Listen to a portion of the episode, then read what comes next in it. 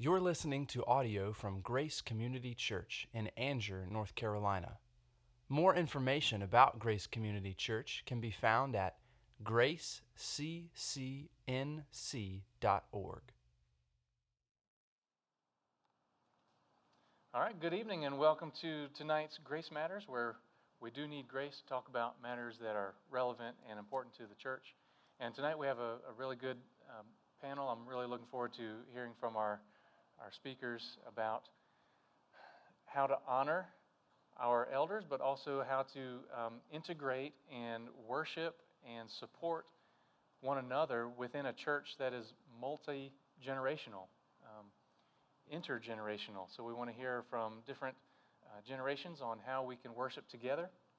And uh, one note as we, uh, before we get to our panel, uh, Jim McLaughlin was going to join us tonight, but uh, Diane is not feeling well, and um, I asked if it would be okay to share that, and he said yes. Please uh, pray for for her.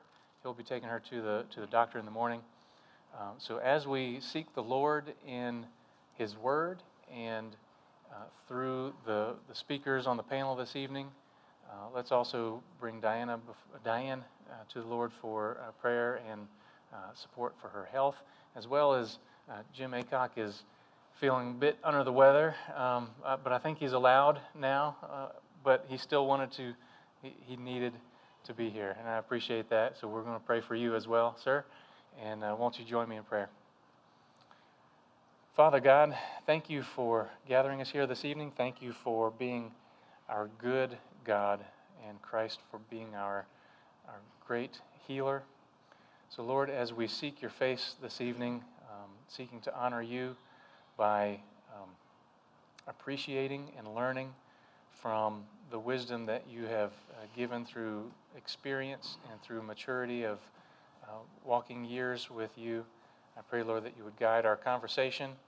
I pray also for our sister Diane that you would uh, guard over her and just bring her, restore her to full health and to uh, re- restoration to once again uh, worship with us in a very, very soon, uh, as quickly as, as you see fit. And we pray also for Jim, who's not feeling well. I pray, Lord, that you would give him strength and endurance um, and clarity of thought to speak out uh, the wisdom that you have given him this evening, but also to just heal his body completely, that he can continue uh, ministering to us as we seek also to minister to him.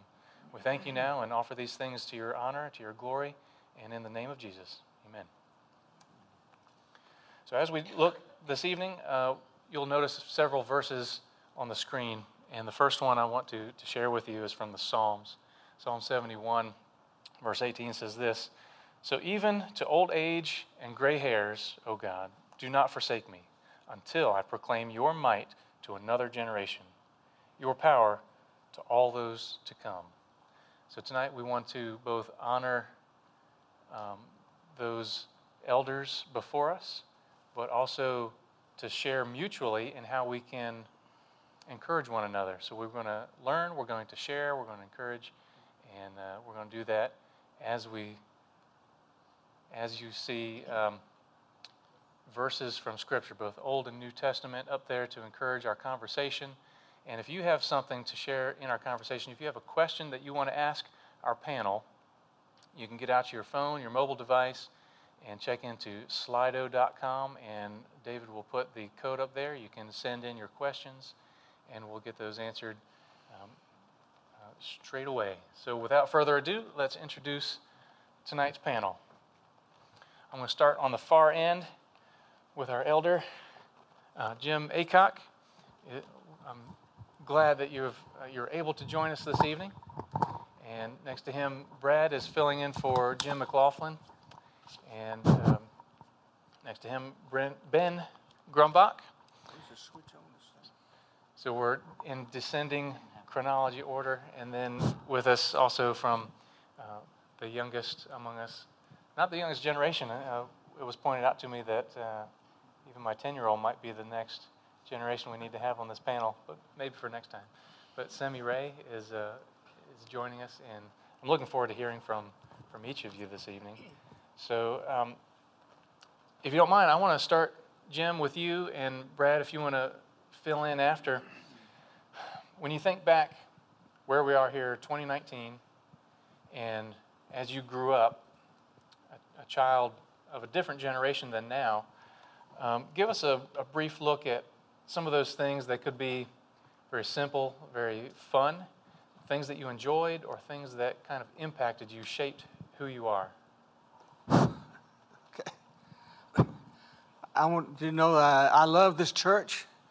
I've been here ever since they started, except I guess two, three months to start with. And I love Brad. And I love the staff. And I love everybody here. So I want to preface that before I, I get started.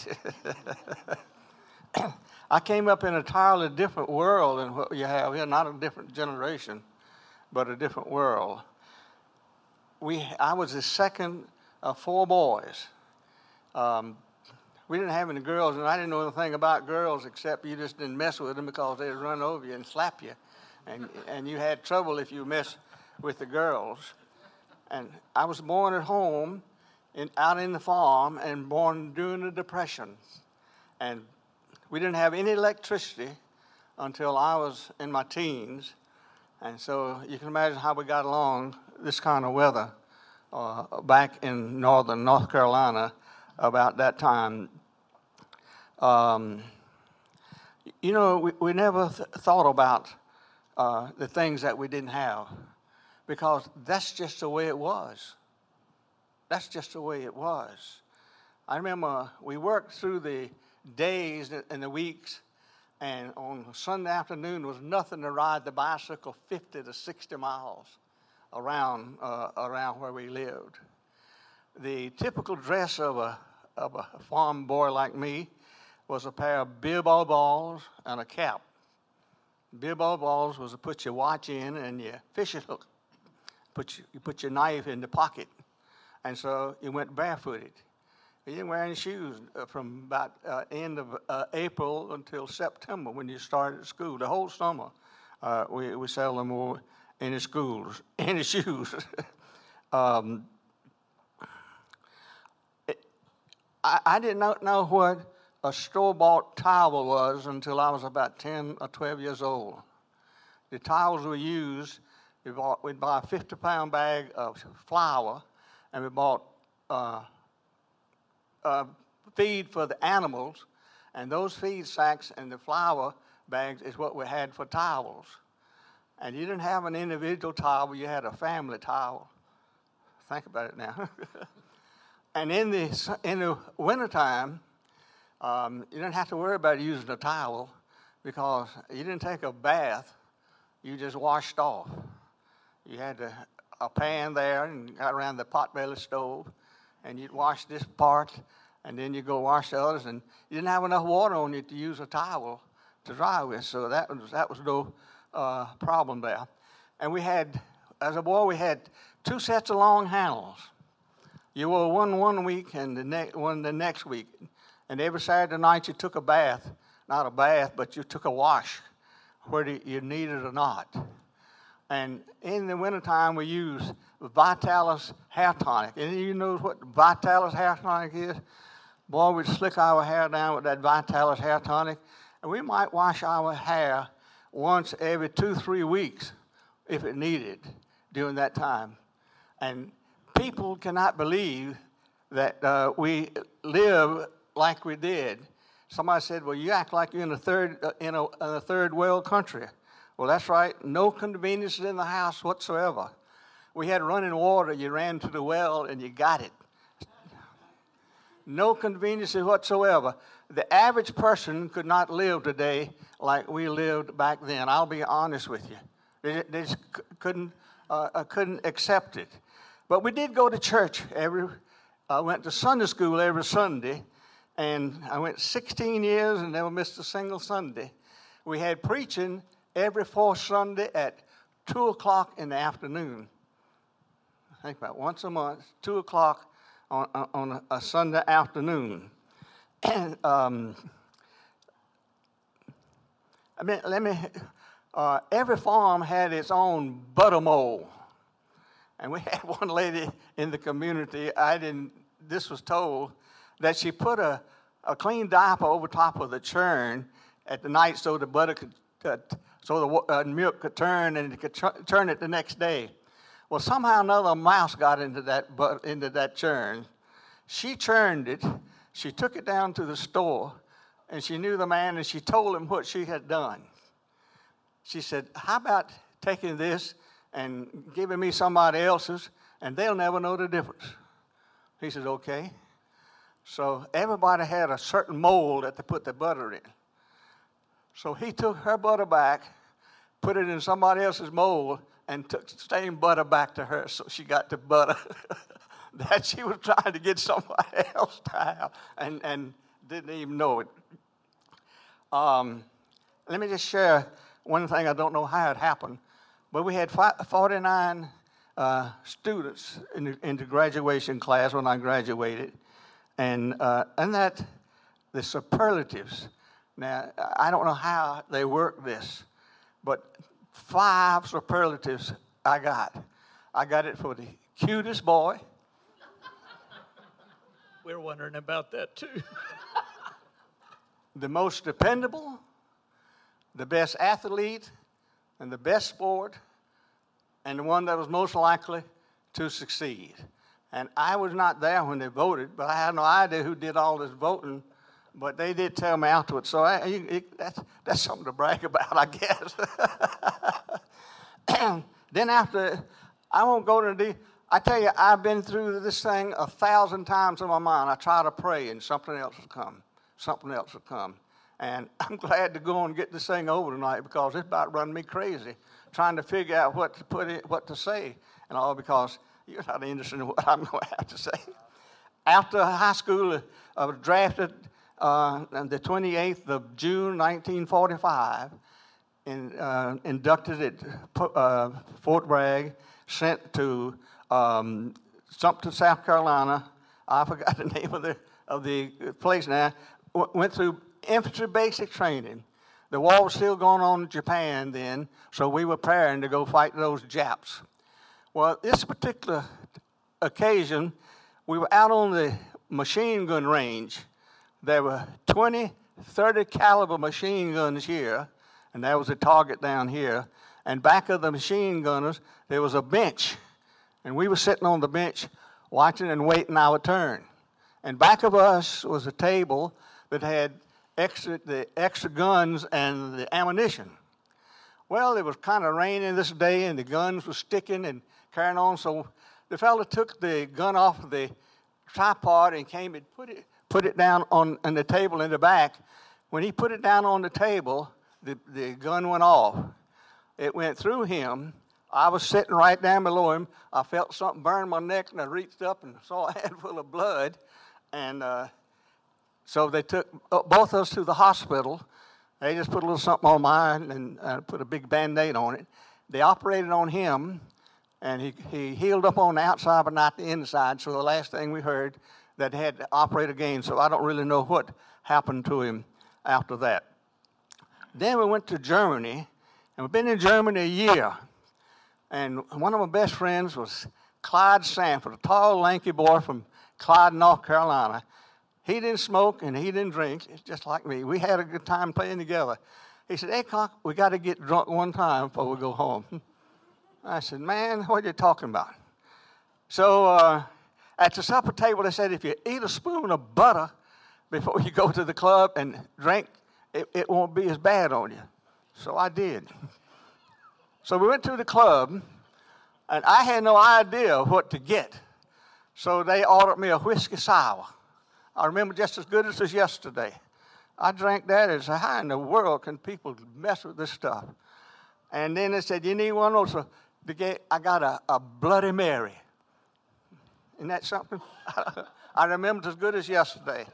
All right, I drank that, and there was a French floor show going on the stage up there. She was dressed in red. I said, It's a strange thing. Every time one of those girls move, all three of them move just alike. They said, Well, there's not but one girl up there. I said, Well, fellas, that's enough. I went back to our headquarters and went to bed.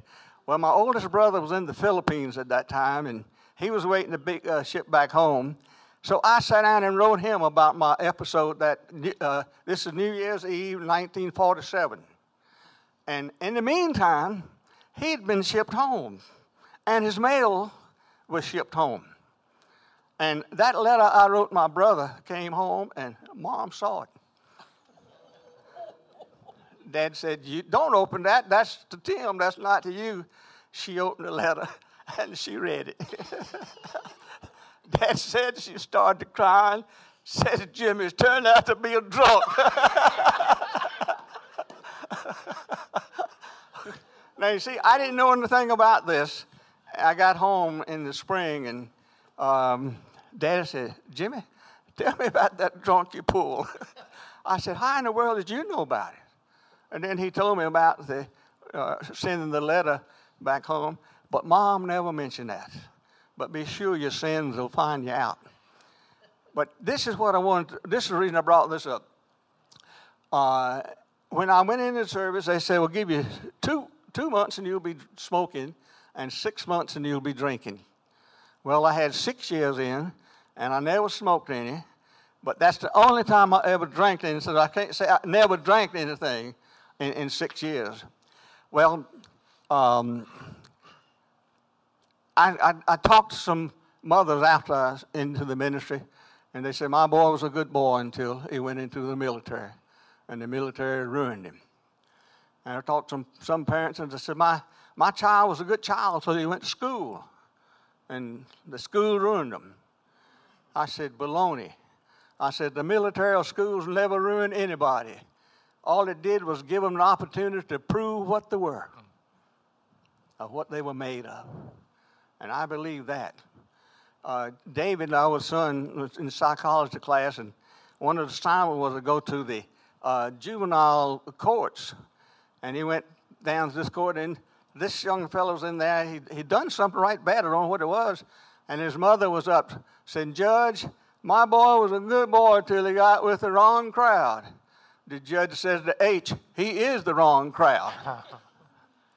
so here, our children learn at home what they need to know when they get out.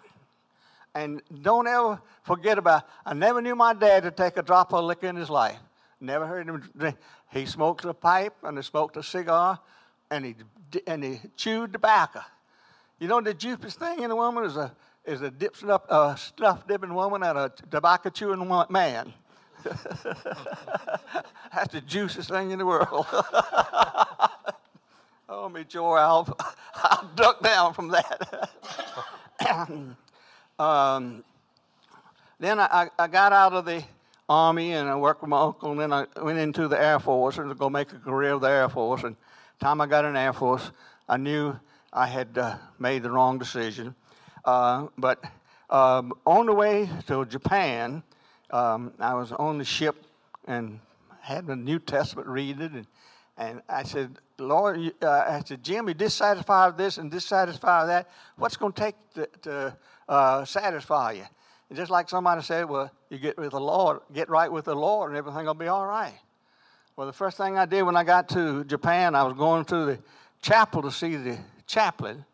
But bless your heart, he was down at the club drinking his liquor. And I didn't have any desire to go and talk with him because I was in better shape than he was in. But I met these missionaries from uh, Columbia Bible College in Columbia, South Carolina, and that's where, the God, where God began to lead. And when I got out of the Air Force, I went to Columbia.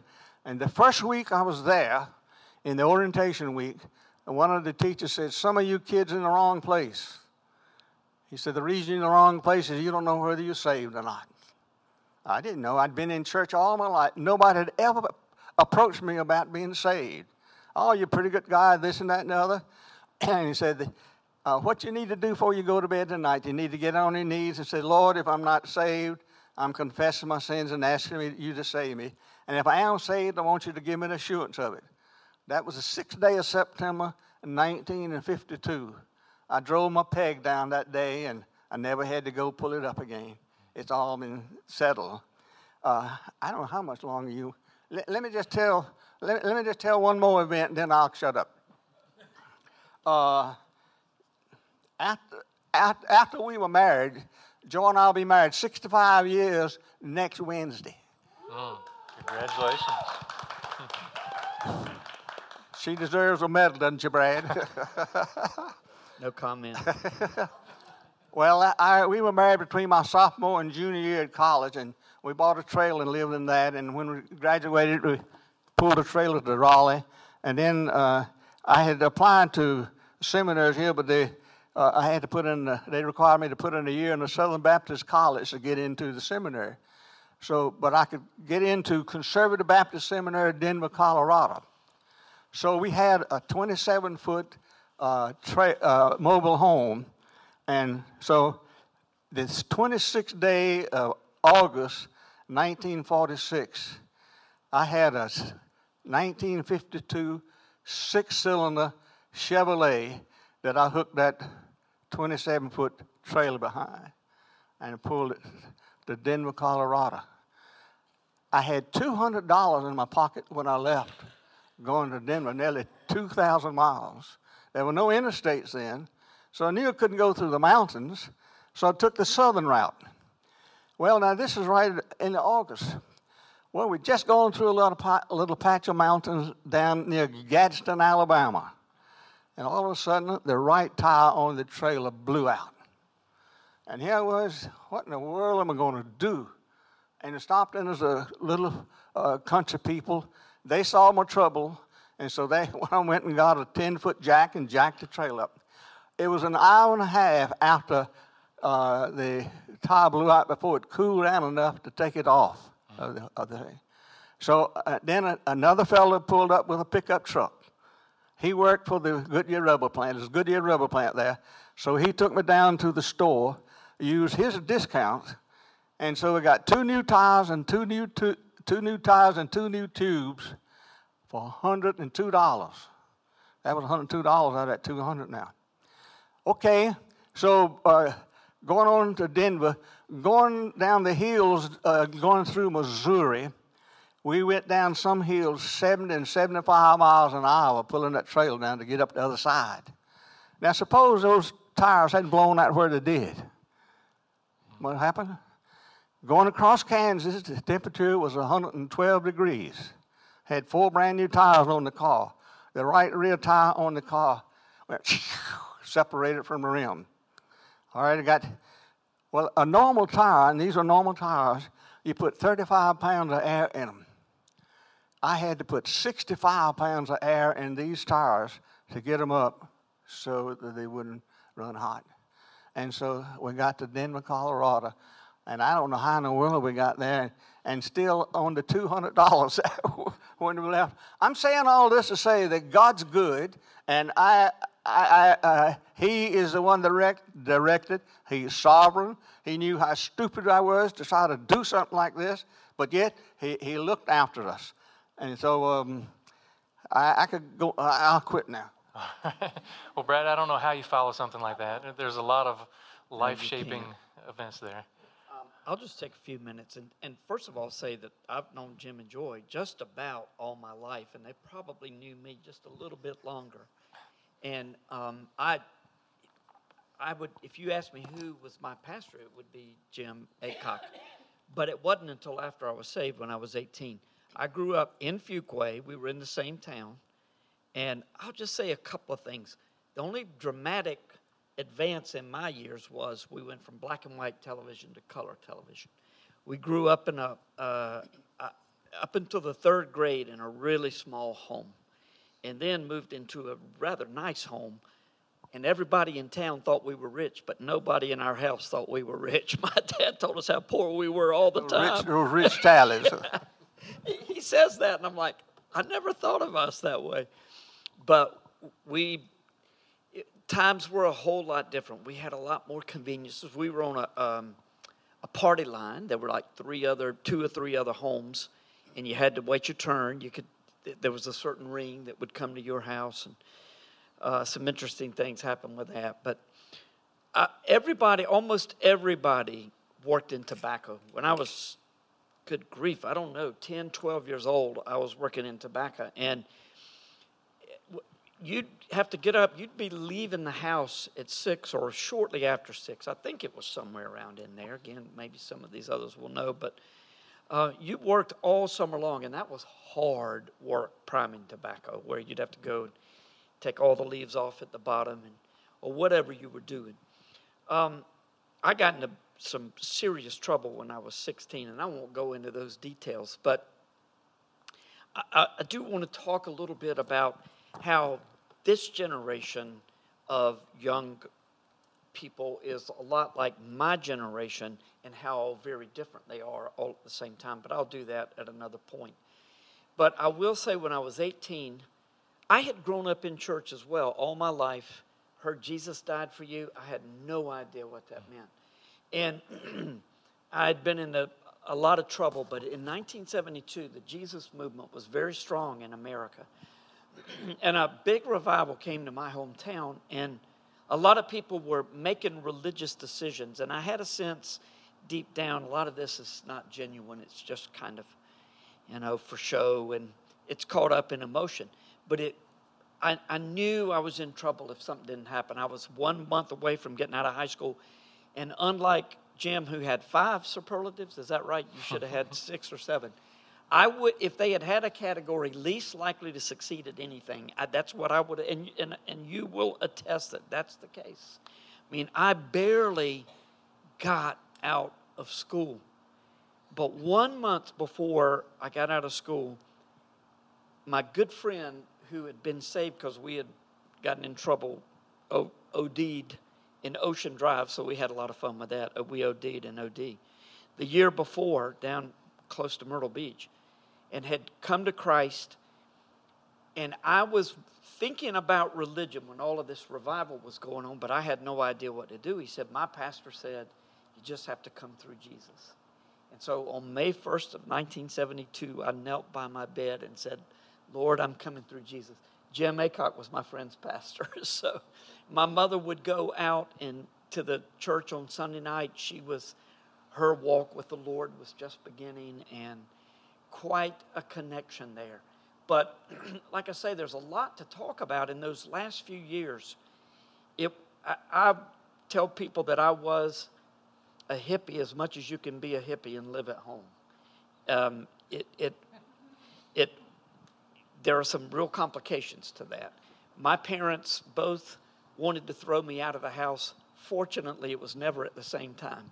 She would say, he's got to go. And my dad would say, nah, nah, and then it'd be reversed the next week, you know. But I don't know what I would have done. But uh, the Lord saved me, and um, I'm so privileged to be in church with uh, Jim. Even though I never attended the church, that church took me in as a member and ordained me because I left from high, from uh, Fuquay right after high school to go to TVR, Team Valley Ranch, and from there to Tennessee Temple. But every time I'd come home, that was what I considered my home church, and they ordained me. So it's Fellowship Baptist Church's fault, and really it's Jim, Jim's fault if you if you have too many problems. Lord, forgive me. so. Well, there are obviously a, a, lot of different experiences that you could have growing up in, in the same area, but in different generations. Um, so I want to get voices from, from all of you here. Uh, what are some of the, the benefits that we can receive by worshiping together in a church where there are multiple generations? And I'll, I'll ask, uh, as I think about it, David, if you could just cycle through every couple of minutes, move to the next slide, and um, so we can see the, the passage of Scripture kind of eh, lighten, light our path. Well, in terms of worship, I think that, you know, from my perspective, one of the biggest benefits is just the examples that you see. Uh, you know, every so often I'll, I'll nudge Jen and say, you know, look at the Aycocks over. That's going to be us one day, you know. And, and then I look at the first two rows, and the entire youth is sitting there, you know, worshiping, singing, praying, and I say, well, that can, that's going to be our girls one day, you know. And our girls are seeing uh, our church family and our community and the way we, we love each other and we're there for each other and we, we, we treat each other. And, and just so I think that example and that, that kind of uh, faith, faith-filled life and that biblical perspective on, on life is, is the biggest advantage and the biggest one of the biggest benefits of that. I feel like um, just having like multiple generations in our church, worship, worshiping together, and like just connecting with one another is just like a really great reflection of the kind of people that God wants for His kingdom. And um, I just, I really appreciate Grace Community Church for that because I feel like we represent that pretty well. Um, and we get to see different people in different stages in their walk with Christ, and that's pretty cool. And we get to um, share experiences that way too. Yeah, that uh, spiritual maturity is not always a direct correlation to chronological age, is it? So we can we can learn, but also um, teach one another. I just want to say right at this point that I often say to the college students, we can't do without your passion and you can't do without our wisdom. Not that you're incapable of wisdom or we're, incapable of foolishness. And, and passion, we are at a certain point incapable of too much passion, I can tell you. But we, we just need each other. God designed us in this way. So if God designed blessing to be together in multiple generations, multiple ages, what are some of the challenges that we may face here at this church uh, as we seek to, as Paul wrote to Timothy, to pass on these things not only to the next generation, but to the next generation who will then turn around and pass it on to others? So I would say for me, definitely, it's just like getting out there and talking to other people that are, you know, not my age. Um, I feel like sometimes it can be hard to connect with somebody who's not going through the same experiences as you. Um, so that's something I need to work on. The Navigators had quite an impact on my early Christian years. Very discipleship oriented. And they told us that the initiative has to be with the disciple, actually, rather than the discipler.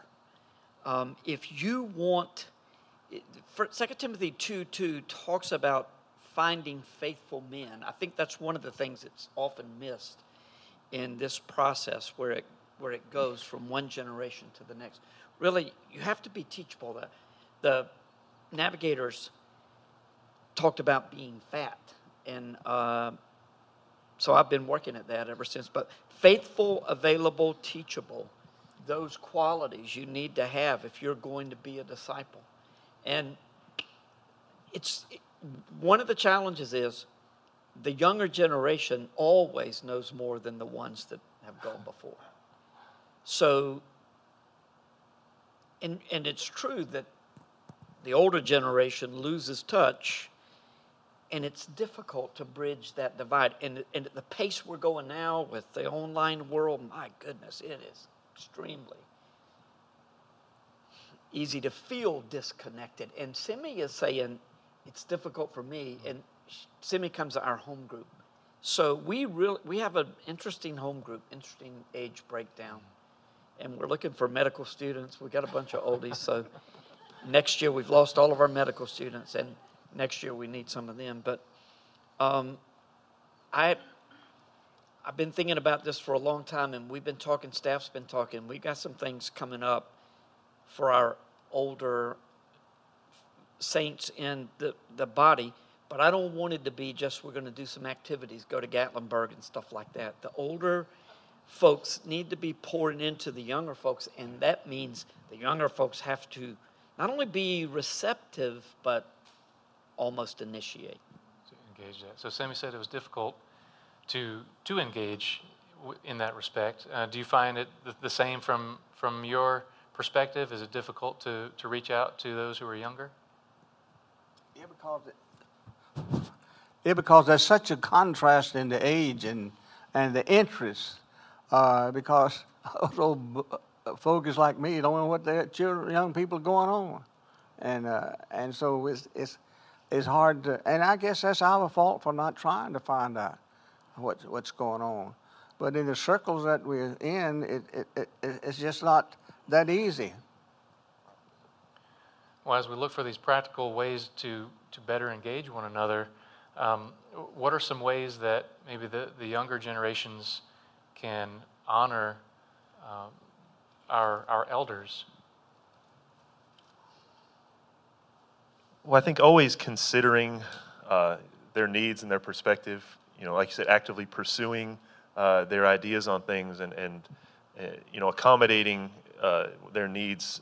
For example, you know, ho- hosting an event at the church or something, but, but keeping in mind uh, uh, accessibility things and, and, and time and times of events, et cetera.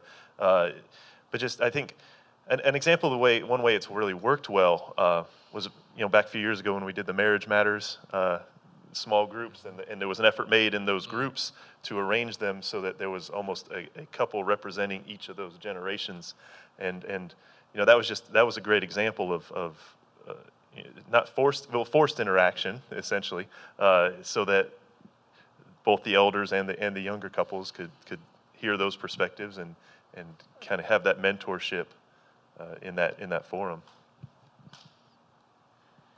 So we see in Titus 2, Paul is uh, instructing both men and women, uh, specifically here in, in, verses 3 and 4 or 5. He's telling older women to teach what is good and so train the young, young women and train them in, in various different areas. And he echoes that with the, with the men as well, that the, that the younger men should be self controlled. So, Semi, I'm going to ask you what it means for you as a young mother to have a church where there are older women, um, where there are multiple generations that, that can interact in these different venues. What does that mean for you raising your kids uh, in that type of environment? Um, so for me, it's it's something I can look forward to my children growing up and being taught by people who, um, you know, are good Christian women and men. And get to be raised in a Christian church and like live want to live the way that um, those older generations have taught them. Um, and some some it could be somebody that um, could mentor them um, and just help them throughout you know their younger years if they don't want to come to me they have somebody else to come to they have multiple examples to, to look to. Okay, um, let me turn back to our, our elders again and ask in your years of experience of walking with the Lord and where you see the nation now or the, the church in America now, uh, what spiritual lessons do you think we need today in order to to guard against what's coming or how we can we can best walk with the Lord as a church? Well, we need to realize that the scriptures are our our source for everything. God revealed himself through nature and through the scriptures. And so the scriptures are answer to all of these questions mm. that are coming along now, uh, so far as morality and all this is concerned. And I'm so out of field on so many of these things till uh, it, it might be pitiful for me and not for them. because with the, with the acceptance of all of these things that are taking place today in society, and uh, we as church are, are having, if, if we don't buckle down to it, well, we're going to be in trouble if we if when these things come along. But we can't deviate from what the Scripture says, and I'm just that sound. I'm just that sound in the Scripture to know. I know God's sovereign. He He knows all about this, and He working. On, I'm very well aware of that. But uh, we've got to we've got to still, even if we, and I, that's why I feel sorry for our young people coming along now. Uh, when when they go to college uh, no longer are they educated in, in college, they're indoctrinated. And, uh, unless they have a good foundation in the scriptures and know where they stand, even at that, it's going to be uh, it, it's going to be rough for them. Uh, I was reading in the paper a couple of weeks ago, where I think it was in about uh, five or six years ago. Uh, the thing was not and now they say that 69% of our teenagers are depressed, and a lot of them are anticipating suicide. And the reason is because they don't have any background. They don't have any, any, any they don't have any soul, you might say. They've not been taught. And unless our children know what God says and, and are willing to do what He says, then they're going to be in trouble. And, and what are we as parents going to do? Grandparents, great grandparents. Yeah, I think about all of this a lot and uh, the troubles that we have. Os Guinness spoke for the graduation at Trinity Academy, where Allison teaches in Raleigh. She said, We have a speaker for our graduation, Os Guinness. I'm like, What? So, 21 students. Here's a guy who speaks to thousands and speaks in, at Harvard and Stanford and places like that. And he talked about how that knowledge used to be passed from one generation to the other, and there were always there were lanes in which it was passed from one generation to another men to boys, women to girls, racial, socioeconomic. Um, and as he was saying now, of course, here's how kids are raised they raise one another. It's not being passed from one generation to another. When I was a teenager, um, there was this spirit. There was a real conflict between the generations. Everything was a proverbial fist in the face. It was, and it was, but it was, there was engagement. Well, you know, we're getting back to that the last couple of years, but for a long time, there was the same spirit, but it looked entirely different. This is what it was. Yeah, whatever. Yeah, yeah, I shrug heard. I hear you, and I don't care. Hmm. I'm apathetic.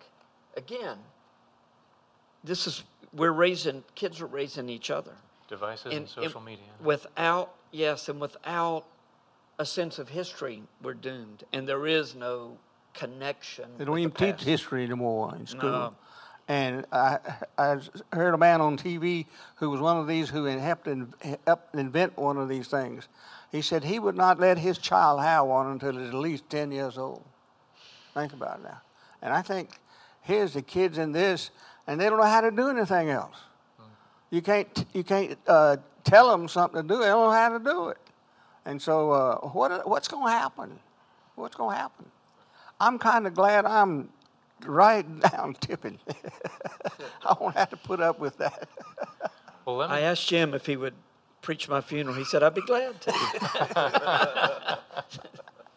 well, let me dig into your past a little bit more and ask uh, the culture that you were raised in and where culture and society is today. I want you to ask, uh, answer either or. Either what has changed that has startled you, or what has stayed the same that may be surprising is the same. Yes, me. Yes, me. I think one of the things that has changed so much is uh, the the family. Um, I'm glad to see that uh, parents love their children and let them know it. When I was coming along, my parents never told me they loved me. Uh, they never bought, they never hugged me. Uh, but I didn't think that that's just the way it was. That's the way it was. And you didn't think any, anything about that. And the trouble is today, people don't realize that that's the way it is. And uh, we don't know what we're doing, so they're going to change it. And I find it hard to talk with a lot of young people because I'm, I'm just an old ignorant thing that don't, doesn't know what he's talking about. So I, I think about this. I look at my, gener- my, my childhood through the Depression. We didn't have anything. We didn't have anything. But I look at these teenagers now and where they are. Man, I wouldn't swap places with them for the world. They can have all of these things, but what is it? What is it? What is it uh, doing for them? Are, are they? Are they learning? Are they able to face life with all this stuff? So we need to be careful how we uh, push all these things out before our children, and and, uh, a lot of people. Well, uh, shut up. Well, we, I, I think one thing that never changes is again, the younger generation finds it difficult to understand how older folks can't see progress. Uh, and I think another thing that never changes is the older folks think that the younger ones are crazy, you know, and really it doesn't change. But the, the change is the curve of technological advances that's like this. And so we don't know. We have no idea how that's going to impact us. And you see people that are aware of it and trying to bring a little bit of balance, but I don't know. Somewhat related to the, that technology curve, you know, as parents of young children today, uh, probably our biggest challenge is preparing them for a world that we can't even comprehend. They say that 50% of the jobs our kids are going to have haven't been invented yet. Hmm. So, h- how do we raise them to, to be uh, an example of Christ's light and to, to shine in this world and prepare them for the world when we don't know what it even looks like? And, and I think the answer is, is not any kind of specific technical training, but it is uh, just that broad, that general uh, instruction in Christian life and, and being raised in this type of a, a Christian community that will provide that foundation and you know, as my dad always said, you you, you build the foundation and then let them you know mm. put the finishing on the house, and, and and that's kind of where our faith needs to be. And like like Jim said, that the answer will always be in Scripture, regardless of whether you're receiving the question over the internet or you know pen and ink. However, uh, that's where the answer will be, and that's where our faith and our effort has to be, in my opinion. Well, Young people, children don't have anything to do this day and time. I mean, no job or no nothing. I'll tell you what you need to do. You need to go out in the backyard and mark off you a place about six feet long and four feet wide. Give them a shovel and tell them to dig that down to five feet. And then after they dig it down five feet, tell them to cover it back up. Fill it back in. Give them something to do. Don't have anything to do now. And no wonder they're so messed up. And if uh, we don't give them well, okay. Well, yeah. both Ben and Jim, you, you've, you've both kind of answered my next question, so let me ask it and see if there's any more that any of you want to add to it. And that is, uh, what practical steps, especially you, Ben, because you're, you're caught in the middle. You have the energy and passion of youth, and you have the experience and wisdom of some, some age. So, what practical steps can we as a church take to harness the zeal of youth and the wisdom of the aged. Scripture has been the theme tonight. Um, lay that foundation with Scripture. Um, instill appreciation in them by a work ethic and faith, introduce them to the faith. Are there any further practical steps that uh, you would recommend?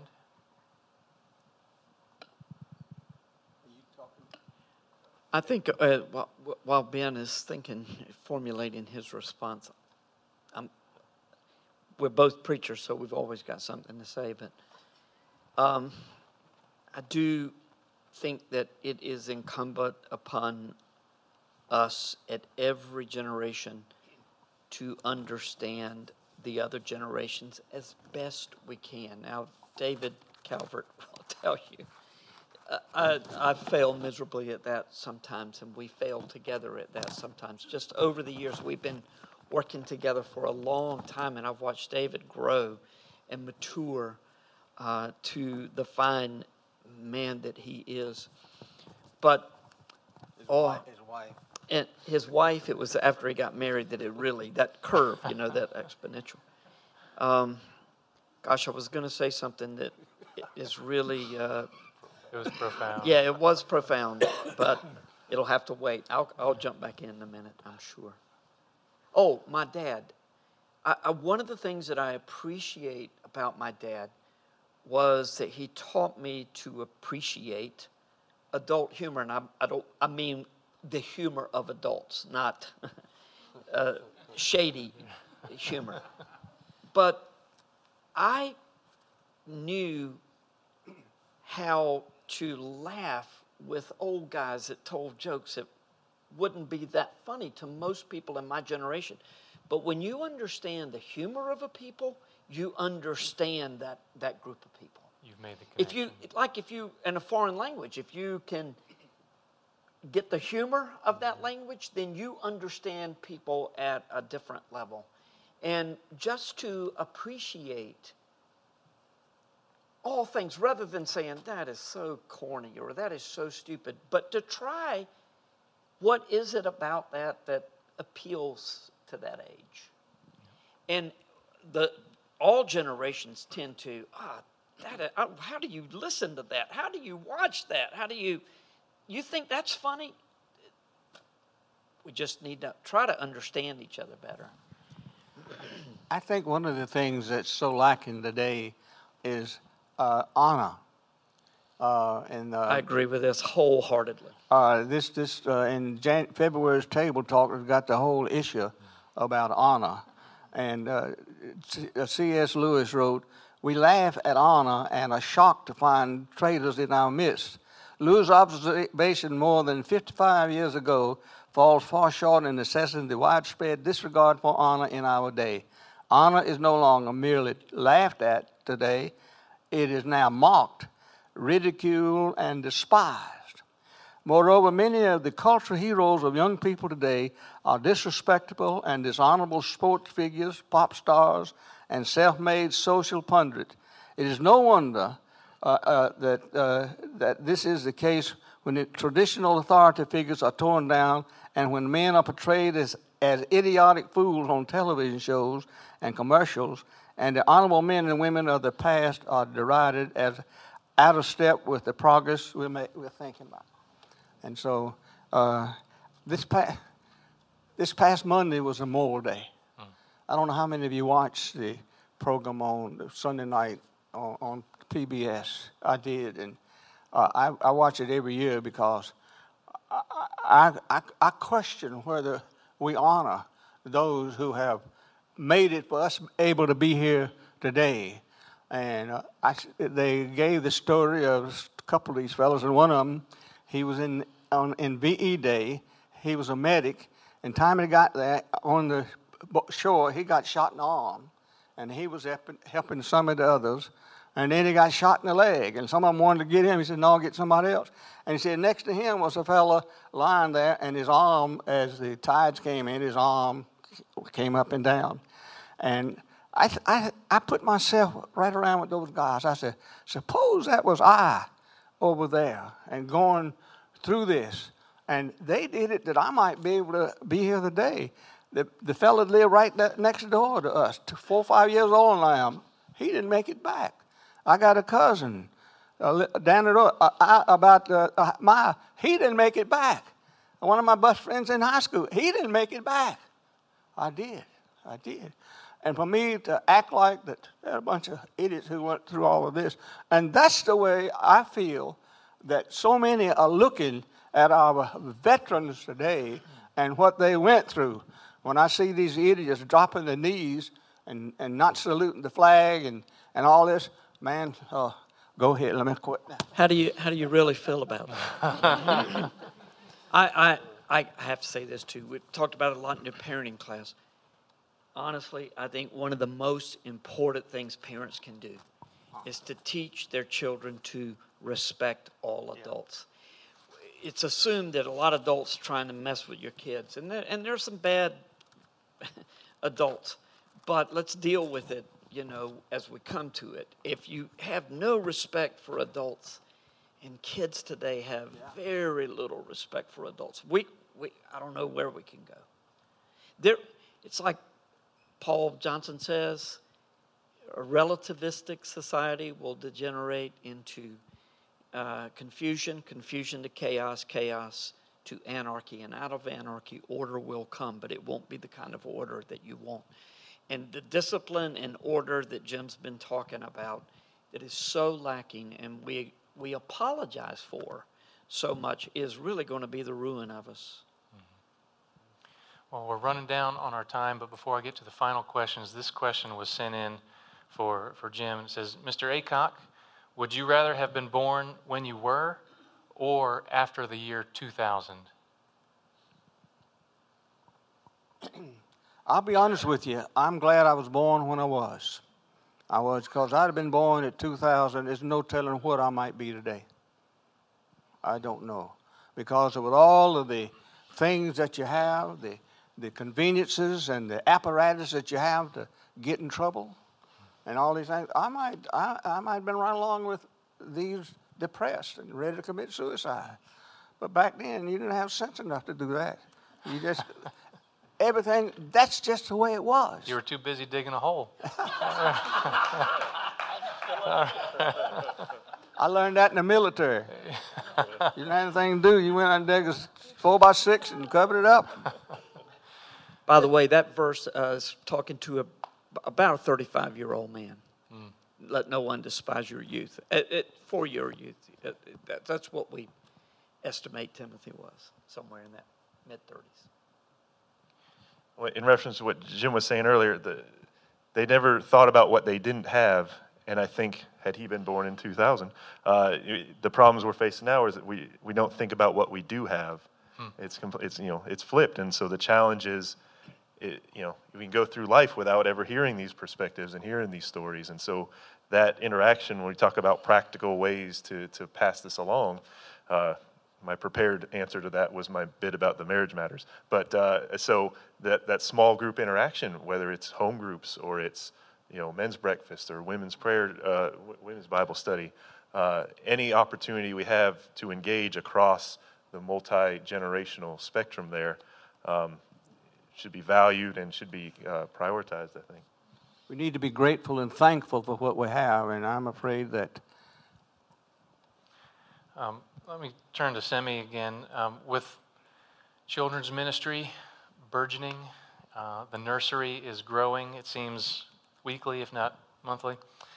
Um, what does it mean to you that this church family uh, is a family of all ages? Or what is it that you want to pass along from older generations to, to your kids? Um, definitely wisdom. Um, something that my parents taught me growing up was respecting my elders. And um, that was always very important to me. And um, I am very family oriented. So I love to see my family every week. And um, we always get together and have parties. And um, I'm really close to some of my cousins.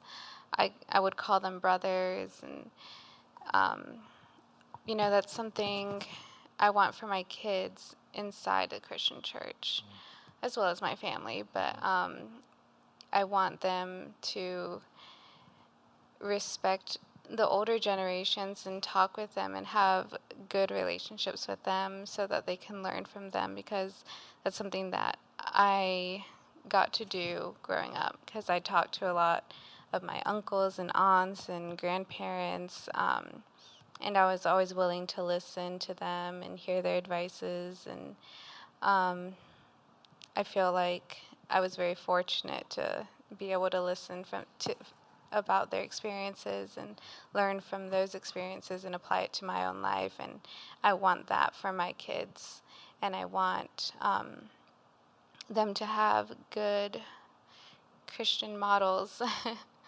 Because that was something I didn't have. Um, but yeah. a second family, and, and one that we can also respect. Um, final question then I was listening recently to um, a report that there's a chaplain who goes into um, assisted living homes and um, they have a community time where instead of engaging those with dementia in conversation, uh, they engage through singing hymns, and they actually get a lot of feedback, uh, positive engagement, because these folks with Alzheimer's and, and dementia actually come out and they start singing the hymns that they grew up on. Um, so, with that kind of anecdote uh, running through your mind, how can the church serve those who are unable to attend? And we have an example of that tonight with uh, uh, Jim McLaughlin taking care of, of Diane. And uh, there's one thing we we kind of chuckled over the phone is well, this is one way that you can help us out is by getting our prescriptions filled and carrying them to us. So, what are some ways that you think that we can serve those who are aging or cannot attend?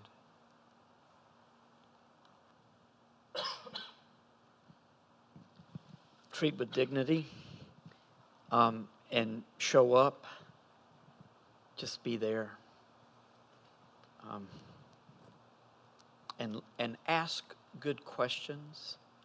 One of the ways that you serve is to indicate an interest in their lives. And I mean, we could I started to say after Jim gave his first talk, I started to say, I yield my time, you know, to the gentleman on the end.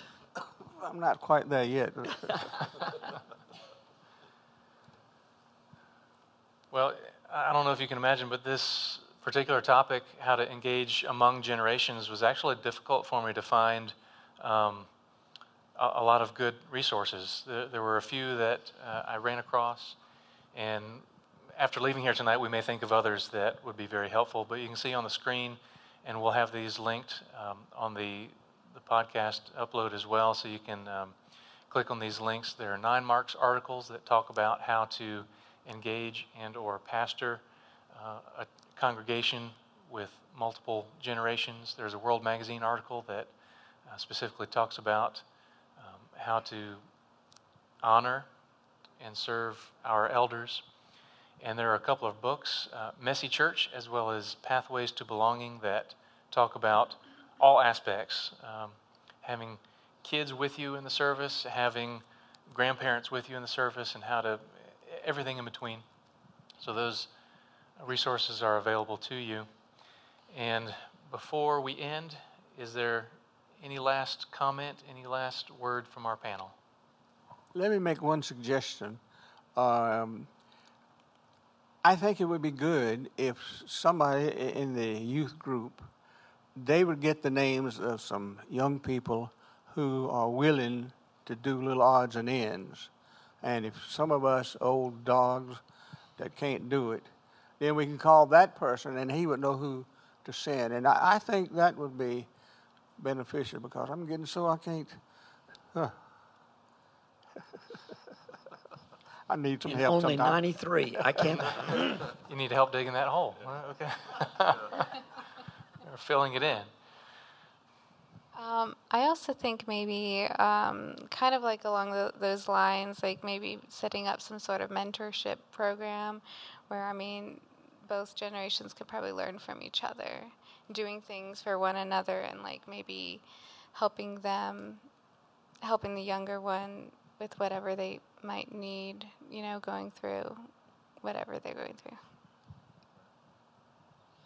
Likewise, uh, our home groups tend to kind of form themselves generationally, and so uh, perhaps some of those older home groups could we maybe partner with a with a younger one, and to be a great opportunity to to kind of just maybe uh, attend each other's home group every so often and, and kind of interact and like an exchange program almost maybe, and then could uh, you know uh, share uh, prayer requests and and uh, other types of requests for things, an idea maybe summertime is a, a, good time to introduce that since uh, the schedules are a little more free flowing that uh, maybe families would, would be willing to, to meet across the, the life stage divide. All right, well, well, thank you all for your input, for your wisdom, for infusing uh, wisdom with passion, and I, I, hope we can carry it forward through the, the Spirit's power, uh, both to honor and to serve one another. And Ben, I hope you don't mind if I put you on the spot and just ask for you to pray for us as we go.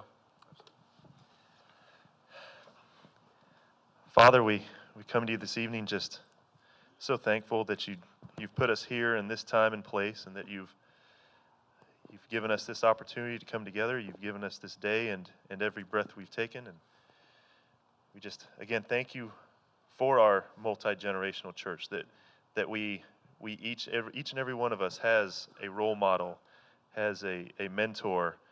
Uh, Father, we, we know we have them. Just we pray that you would give us the, the encouragement and the motivation to, to seek that mentorship to, and to, to be discipled and to disciple others.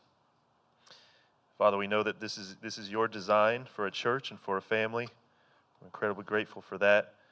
Uh, and again, we just we thank you for all of our very many blessings. We, we thank you that you love us despite ourselves, despite our, our best efforts to please you, Lord. We, we know that your grace, your grace abounds, and that uh, we most of all thank you for the sacrifice of your Son, the forgiveness of our sins. Father, we again we just thank you. In Jesus' name we pray. Amen.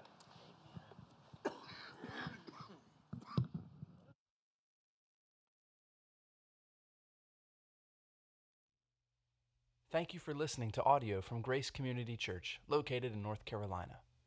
Feel free to make copies of this audio content to share with others, but please do not charge for those copies or alter the content in any way without permission. For more information about Grace Community Church, go to graceccnc.org.